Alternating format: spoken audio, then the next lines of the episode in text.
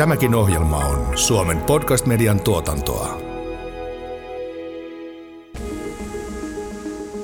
Miten kunnissa voitaisiin ottaa paremmin haltuun some- ja digikanavat? Tässä jaksossa annamme konkreettisia vinkkejä, joista ensimmäisen kertoo vaikuttamisviestinnän asiantuntija ja Helsingin tuore kaupungin valtuutettu Pekka Sauri. No, jos olet joutunut tai päässyt kunnanjohtajaksi, niin ryhdy sellaiseksi. Että ole se kyläpäällikkö, rakenna luottamusta vuorovaikutuksella ja viestinnällä niin paljon kuin pystyt. Nyt keskustelua jatkaa jakson toinen vieras, kyläpäällikkö Pekka Rajala Limingasta. Kyllähän kuntalaiset haluaa hoitaa omia asioitaan tai hyödyntää palveluja ajasta ja paikasta riippumatta. Digipalvelut verkossa on niin hyvä väline tämmöiseen hyvään palveluun ja mahdollisuus parantaa sitä asukastyytyväisyyttä. Kuuntelet kahdeksan oppia kuntien digitalisaatiosta podcastia. Sarjan juontaa Tom Holmruus, tietojohtaja Kuntaliitosta. Podcast on suunniteltu ja toteutettu yhteistyössä Kuntaliiton ja kunta- ja hyvinvointialuetyönantajat KTn kanssa. Tässä jaksossa pohdimme sitä, kuinka kuntia rohkaistaan aidosti persoonalliseen läsnäoloon digikanavissa –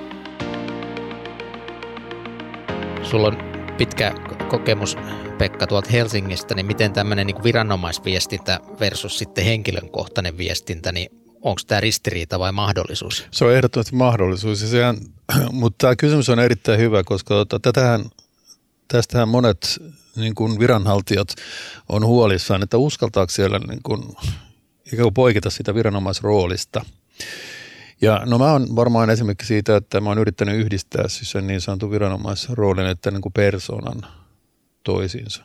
Enkä mä yhtään nyt yritä sanoa, että jokainen voisi tehdä tämän saman. Mä oon tehnyt tätä niin kuin tosi pitkään niin kuin alusta alkaen, ja mulla oli varmaan alla, alla niin kuin vuosikymmenet eräänlaista niin kuin tunnettuutta, jonka varaa voi sitten niin kuin rakentaa.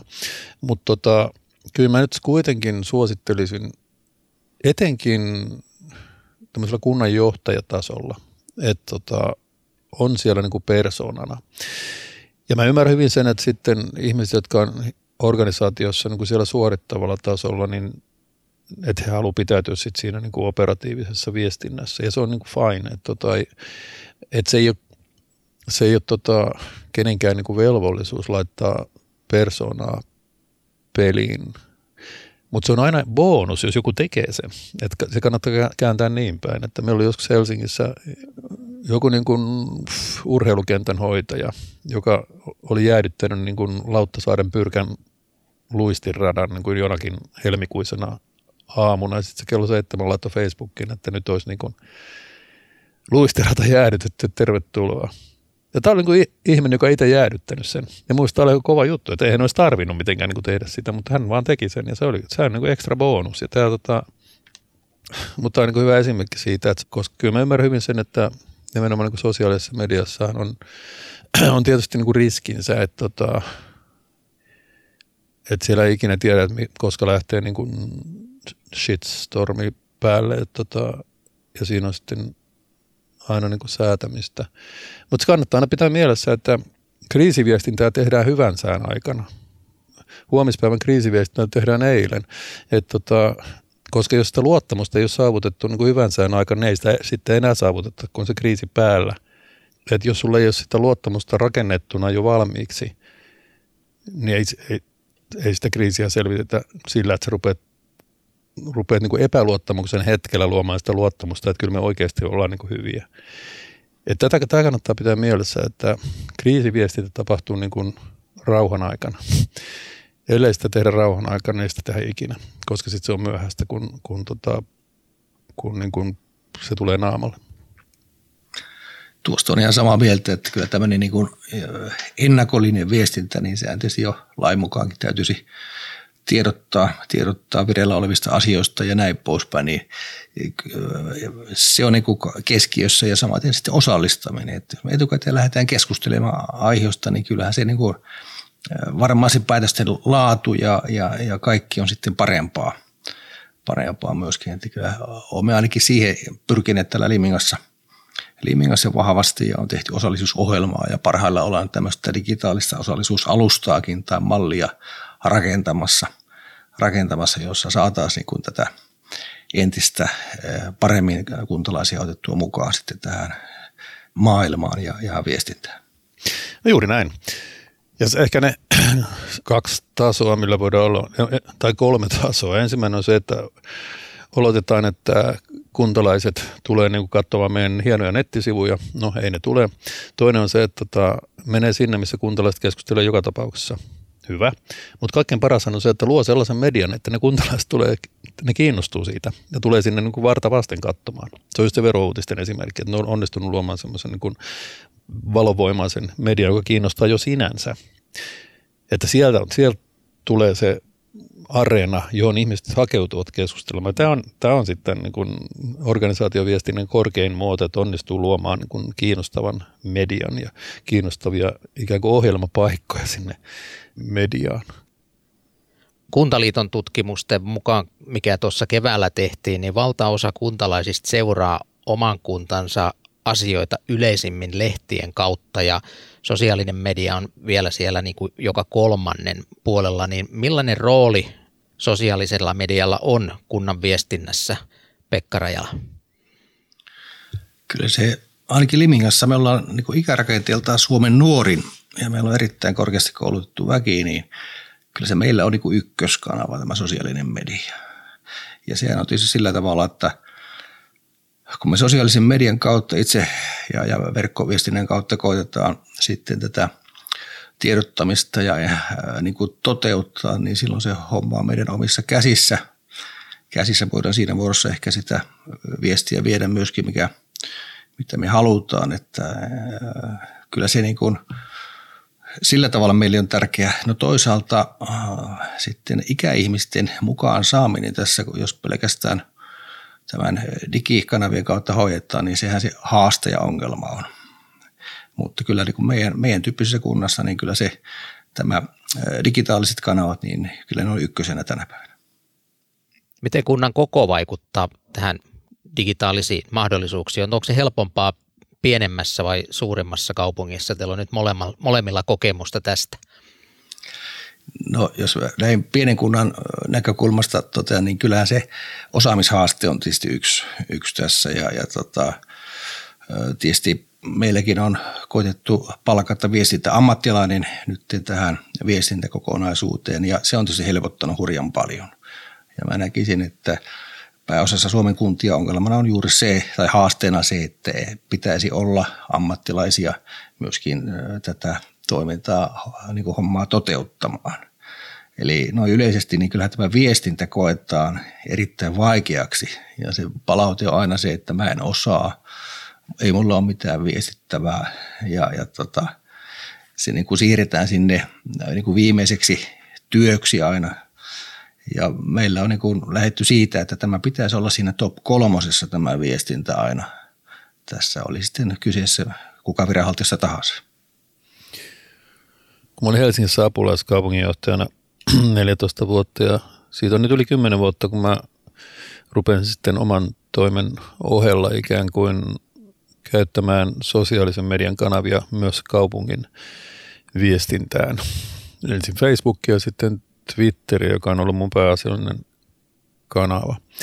Ja ehkä se avainsana tässä on niin kuin monikanavaisuus etenkin nuoremmat tietysti ensimmäisenä ottaa näitä digitaalisia välineitä haltuun opettelen ja samalla on edelleen paljon ihmisiä niin Suomessa kuin kussakin kunnassa, jotka on edelleen sen niin kuin paperiviestinnän maailmassa, että lukee paperisanomalehtiä ja varmaan lukee kunnan tiedotuslehtiä, kun semmoinen tippuu ja niin edespäin. Ja vaikka siirtymä kohti tätä digitaalista maailmaa on tietysti niin koko ajan menossa. Men tärkeää on myös pitää huolta niistä ihmisistä, jotka eivät ole siinä, ehkä koskaan tule olemaan siinä digitaalisessa maailmassa, vaan siinä niin kuin paperi- tai kasvoista kasvoihin viestinnän maailmassa. Ja tähän pitää kuntien kyetä valmistautumaan, että on varsin suuri määrä eri kanavia, joita ihmiset käyttää. Ja se ajatus on se, että kuntaorganisaation pitää olla siellä, missä ihmiset on – että vaikka kunnolla olisi kuinka hienot nettisivut, niin ei ne ihmiset tule niitä niin kuin vartavasti katsomaan. Että kuntaorganisaation pitää mennä sinne, missä ne ihmiset ikään kuin keskustelee joka tapauksessa. Ja totta kai se on valintakysymys. Eihän mikään organisaatio ei voi olla, niin kuin, voi olla niin kuin sadassa kanavassa, vaan tietysti täytyy pystyä priorisoimaan ne, että missä, missä niin kuin pääasiassa toimitaan. Sitten tietysti pitää olla korvat auki, että jos jossakin muussa kanavassa kuin missä aktiivisesti toimitaan, niin kuin syntyy jotain keskustelua, niin siinä täytyy pystyä menemään niin kuin siihen keskusteluun, jos semmoista syntyy. Koska se perusperiaate varmaan on niin julkishallinnossa kuin kaikissa muissakin organisaatioissa, että keskustelua organisaatiosta ja sinusta käydään joka tapauksessa ja voit valita, että oletko mukana siinä keskustelussa vai, vai et. Ja kyllä, kun sitä vähän ei tarvitse kauan miettiä, niin kannattaa olla mukana. Että et aika harva tulee siihen tulokseen, että en ole mukana, koska totuus sinusta kuullaan silloin, kun et ole paikalla. Mites Limingassa, kun teillä on niin kuin nuorta ikäpolvea paljon, niin ilmeisesti myös tuo sosiaalinen media on aika voimakkaasti muuttumassa nuorten, nuorten kohdalla, eli tietyt kanavat eivät ole enää niin inniin. Millä tavalla te olette tähän, tähän tavallaan ottaneet sitten otetta? Et se ei ole välttämättä Facebook enää, joka siellä alle 30 ykköskanavana on. No joo, tämä on se haaste tässä juuri, että tämä muuttuu nämä, nämä kanavat ja, ja riippuen sitä, missä ikäryhmässä ollaan. ollaan. Ja tota, onneksi meillä on nuorta äh, henkilöstöä äh, myöskin töissä, ja jotka sitten hallitsee ja tietää nämä kanavat. Ja meillä tietysti nuorisopuoli käy sitä vuoropuhelua äh, nuorten suosimissa kanavissa ja täytyy tunnustaa, että kyllä tämä Facebook tietysti on se ykkösväline tänä päivänä puhutaan tämmöisestä normikuntalaisesta tämmöisestä, tota, mikä ei ole diginatiivi ikää, ikäryhmää. Että, ja, ja haaste on juuri se, että tota, miten tässä muuttuvassa kanava, niin kuin tuota ympäristössä sitten aina pysytään mukana ja osataan sitten oikein, oikein nämä viestit kohdistaa. Mutta se kannattaa muistaa, että kaikki nämä erilaiset viestintäkanavat viestii myös ristiin. Että sehän on yhä tyypillisempää, että niin sanotut vanhat mediat ottaa uutisaiheita näistä sosiaalisen median keskusteluista Ylen aamuradio niin kuin esittää niin kuin somekatsauksen ja poimii sieltä, sieltä niin kommentteja ja sitten tietysti niin toisinpäin. Että tota, tämä mediamaailma on niin kuin pirstaloitunut, mutta kaikki ne sen osat vaikuttavat myös toisiinsa. Ja sen takia kannattaa niin kuin esimerkiksi kunnan valita tarkkaan se, että mihin tarkoitukseen mitäkin kanavaa haluaa käyttää. Todennäköistä on, että Facebook on näistä somekanavista se, joilla parhaiten tavoittaa niin kuin ikään kuin yksittäisiä kuntalaisia tai ehkä kuntalaisten niin kuin ryhmiä. Ja Twitter on taas jolla tavoittaa ikään kuin ison julkisuuden, poliitikot, kansalaisjärjestöt ja ylipäänsä ne tahot, jotka on erittäin hyvin verkostoituneita, jolloin se viesti leviää edelleen. Se Twitter on ikään kuin tämmöinen kaksois- tai toiseen potenssiin niin kuin media. Ja sitten taas jos haluaa tehdä markkinointi- tai brändäysviestintää, niin sitten varmaan jotain TikTokia kannattaa myös käyttää. Valtakunnan tasolla verohallintohan on aivan virtuosimaisesti ottanut nämä kaikki välineet käyttöön. Se on niin kuin maailmanlaajuisesti aivan omaa luokkaansa, että miten Suomen, Suomen verohallinto on onnistunut niin kuin valjastamaan, ei ainoastaan niin kuin yhtä kanavaa, vaan monia eri viestintäkanavia siihen toimintaansa. Ja tämä on niin kuin toimialalla, joka on kansalaisten kannalta niin kuin lähinnä niin kuin negatiivinen tämmöistä lataukseltaan. Että tota, kohta tulee mätkyjä tyyliin.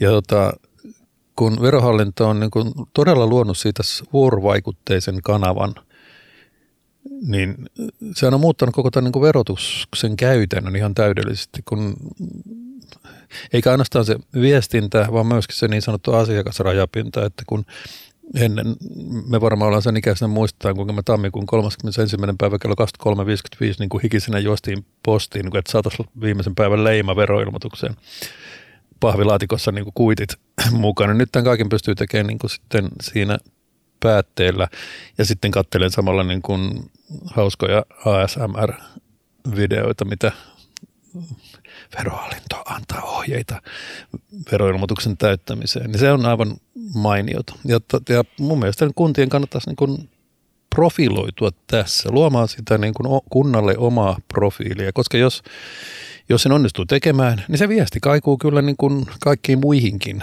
kanaviin kuin siihen yhteen, vaikka se, vaikka se profiilin nosto tapahtuisi niin kuin ainoastaan yhdessä kanavassa. Mutta tähän vaatii aika paljon kuitenkin resursseja, niin kenen tehtäviin tämä kuuluu? Ei se vaadi yhtään mitään resursseja. Se vaatii niin kuin uskallusta ja tota, kokeilun halua ja ehkä tietynlaista rohkeutta nimenomaan siihen kokeilun haluun, että ottaa sen riskin, että saattaa mennä niin kuin pieleenkin. Semmoista on elämä. Mutta tota, no ehkä hyvä esimerkki tässä on se, että kun mä aloitin Helsingin kaupungilla näitä sosiaalisen median hommat, niin siinä alussa niin kuin ihmiset kyseli, että, jo, että koska mä ehdin tehdä niitä mun oikeita hommia, kun mä oon aina siellä Twitterissä. Mä aina otin sitten niin kuin semmoisen esimerkin, että jos mä kirjoitan niin sähköpostin yhdelle ihmiselle, tai montaksi nyt osoitekentässä on, se kestää niin kuin tyyliin kaksi minuuttia. Mä tavoitan sille yhden ihmisen tai kolme, tai miten nyt onkin. Mulla on 125 000 seuraajaa Twitterissä. Se kestää kolme minuuttia, kun mä kirjoitan sen saman viestin, jolla mä tavoitin äsken yhden ihmisen, niin mä tavoitan 125 000 ihmistä. Et kannattaa miettiä tätä. Ja jota, et näin paljon resursseja se vaatii. Samalla työllä sä tavoitat 125 000 kertaa enemmän niin kuin vastaanottajia kuin, kuin sillä sähköpostilla, joka on se perinteinen media. Ja tota, mun mielestä tämä otetaan ihan liian juhlallisesti tämä, että no Kaimani Pekka Limingasta sanoi, että niin kuin palkataan viestinnän asiantuntijoita, hyvä, ei, ei huono. Se kunnanjohtaja, joka pystyy itse olemaan se niin kuin kunnan naama nimellä ja kasvoillaan, niin sehän on valtava viestintäresurssi. Eikä se vaadi yhtään lisää niin kuin resursseja muuta kuin sen kunnanjohtajan, kunnanjohtajan niin kuin oman ajankäytön uudelleenarviointi, että mihin tässä nyt laitetaan tätä, tätä kunnanjohtajan aikaa. Ja tämä on ihan selvä, että ihan kunnanjohtajan nyt kannata niin kuin joka aidan seipäästä niin kuin viestiä, että se voi jättää kyllä sitten niin kuin tekniselle toimelle.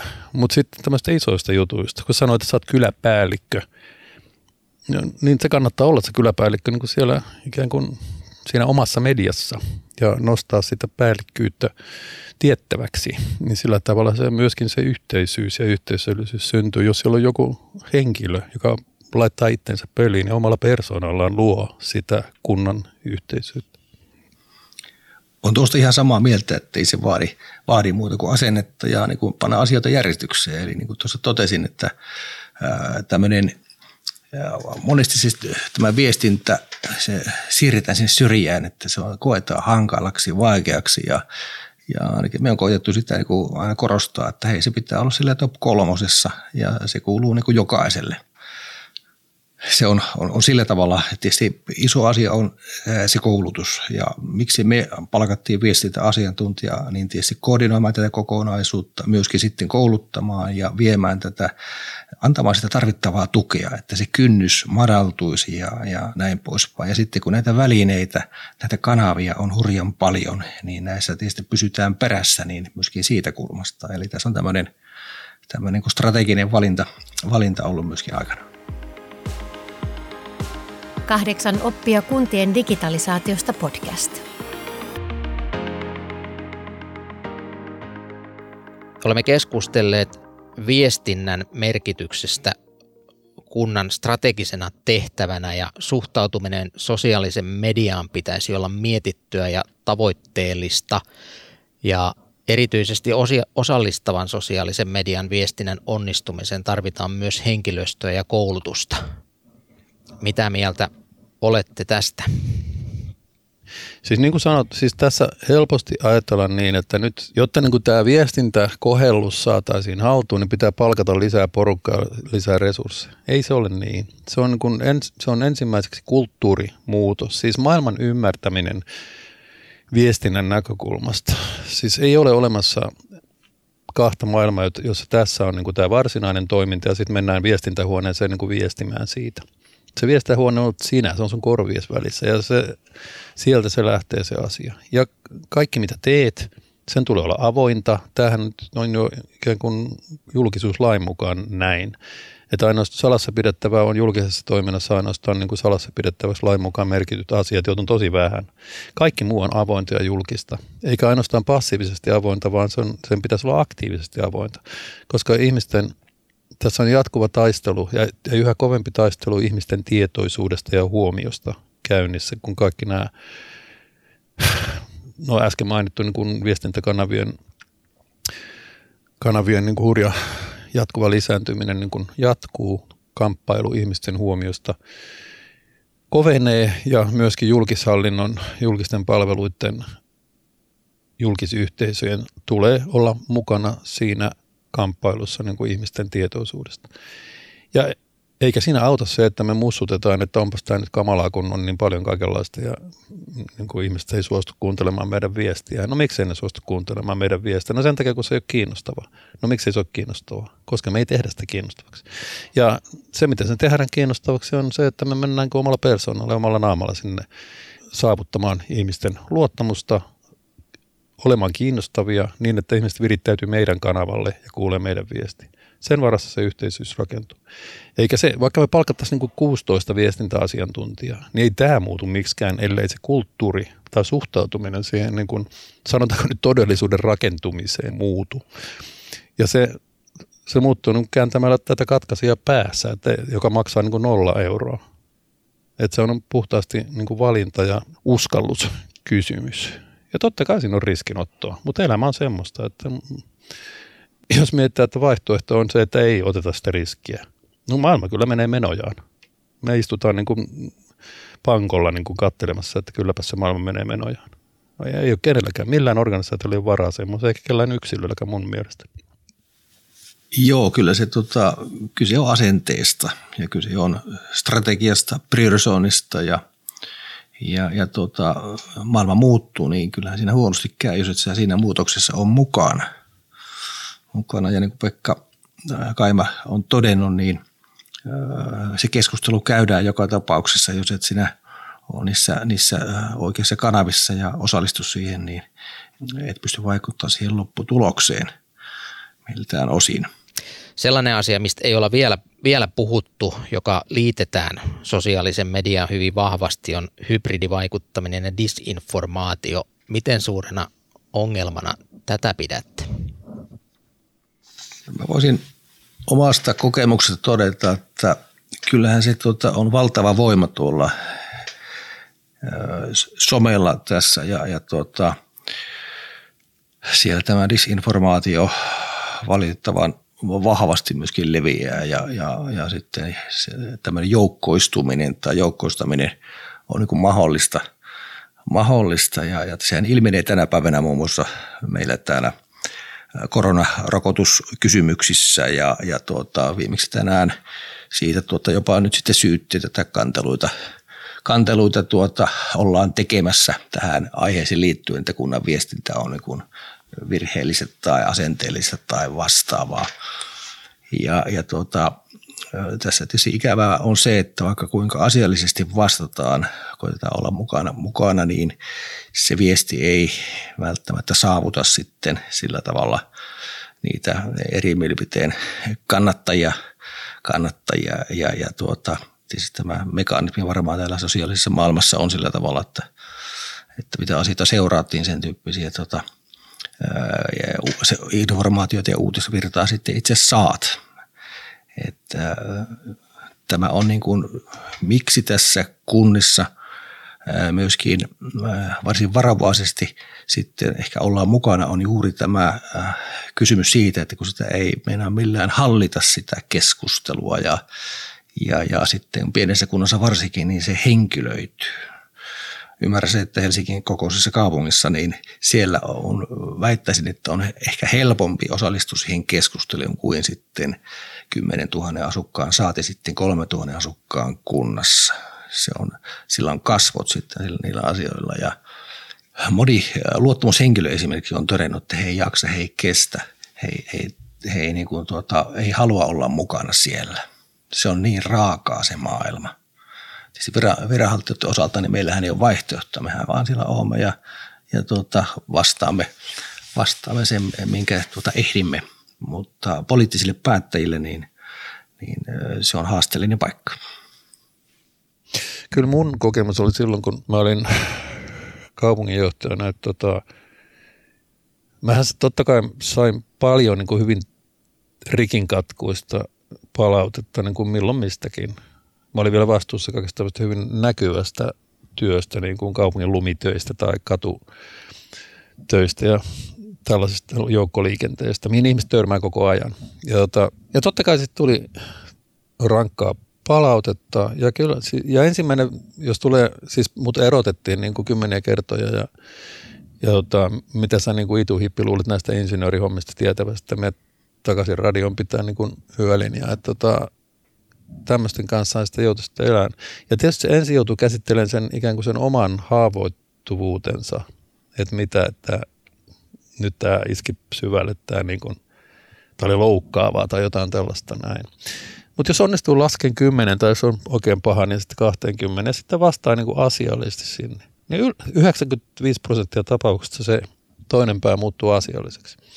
Koska siinä on paljon semmoista, että ihmisillä on sellainen perusasetus, että, että niin kuin julkiselle sektorille voi, se on niin kuin musta aukko, johon voi niin kuin tuutata mitä hyvänsä. Kukaan ei lue sitä, saati sitten vastaa.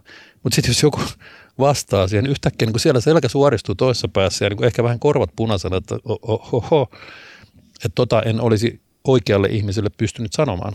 Minkä jälkeen sitten siellä ryhdistäydytään ja keskustelussa jälkeen oli usein niin ihan asiallista. Mutta se edellyttää sen, että pystyy sen oman loukkaantuneisuutensa, oman niin kuin itsetuntonsa haavan niin kuin käsittelemään. Usein se onnistuu sille laskemalla johonkin pisteeseen, mutta sen jälkeen se keskustelu muuttuu asialliseksi, kun siinä onkin kaksi ihmistä, eikä vain niin kuin taho ja, ja ihminen. Mutta sitten tota, on sitten se 5 prosenttia, tai mikä se nyt onkin se prosentti, joka vain jatkaa sitä tota, aggressiivista touhua. Mutta mä, mä sanoisin, että se prosentti on kuitenkin kohtalaisen pieni, kun katsoo, että mitkä nämä tarjoutuvat mahdollisuudet kaikelle niin kuin aggressiivisuudelle ja nimenomaan nimettömälle aggressiivisuudelle ovat, koska ei tarvitse niin käyttää nimensä. Niin siihen nähdään, tämä on ollut kohtalaisen hyvin hallinnassa ja kannattaa katsoa sitä 95 prosenttia eikä sitä 5 prosenttia. Se on juuri näin, juuri näin. Ja tota, ehkä se, niin kuin, jos ajattelee positiivisesti tätä sosiaalisen median keskustelua yleensä, niin monesti ajatellut näin, että no, se on hienoa, että kuntalaiset voivat huojentaa mieltä ja, ja purkaa se, sitä pahaa oloaan sitten pois myöskin. myöskin ja, ja tota, eli tämmöinen myönteinen ajattelu ja, ja sitten kun ei ota sitä henkilökohtaisesti, niin, niin, mutta siinä tietysti on, mitä pienemmässä yhteisössä ollaan, niin sitä haastavampaa se on sitten, koska se henkilöityy niin vahvasti sitten ihan pienissä, pienillä paikkakunnilla. Mutta tämä oli hyvä pointti myöskin, että aika usein aggressiivisissa palautteen yhteydenotoissa, niin hyvin suuri osa siitä sen asian niin kuin käsittelystä on se, että kuuntelee, mitä sillä ihmisellä on sanomista, koska jo se saattaa olla niin ratkaisevaa. Ei se, että mitä sä rupeat väittämään, että kyllähän me ollaan tehty ja saati sitten, että olette väärässä ja niin edelleen. Koska se aika iso osa siitä palautteesta on kuitenkin se, että siellä niin kuin toivotaan, että häntä kuullaan, otetaan vakavasti.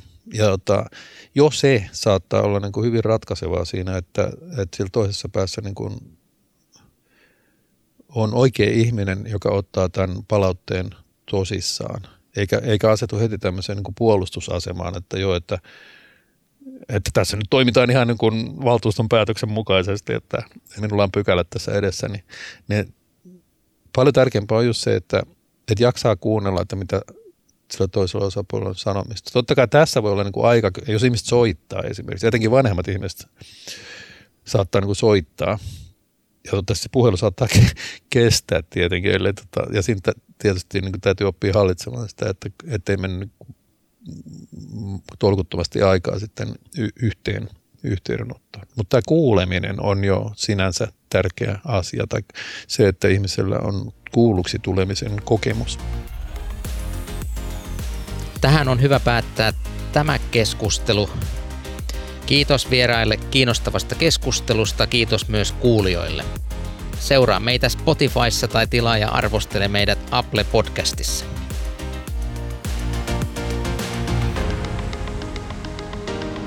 Kahdeksan oppia kuntien digitalisaatiosta podcast.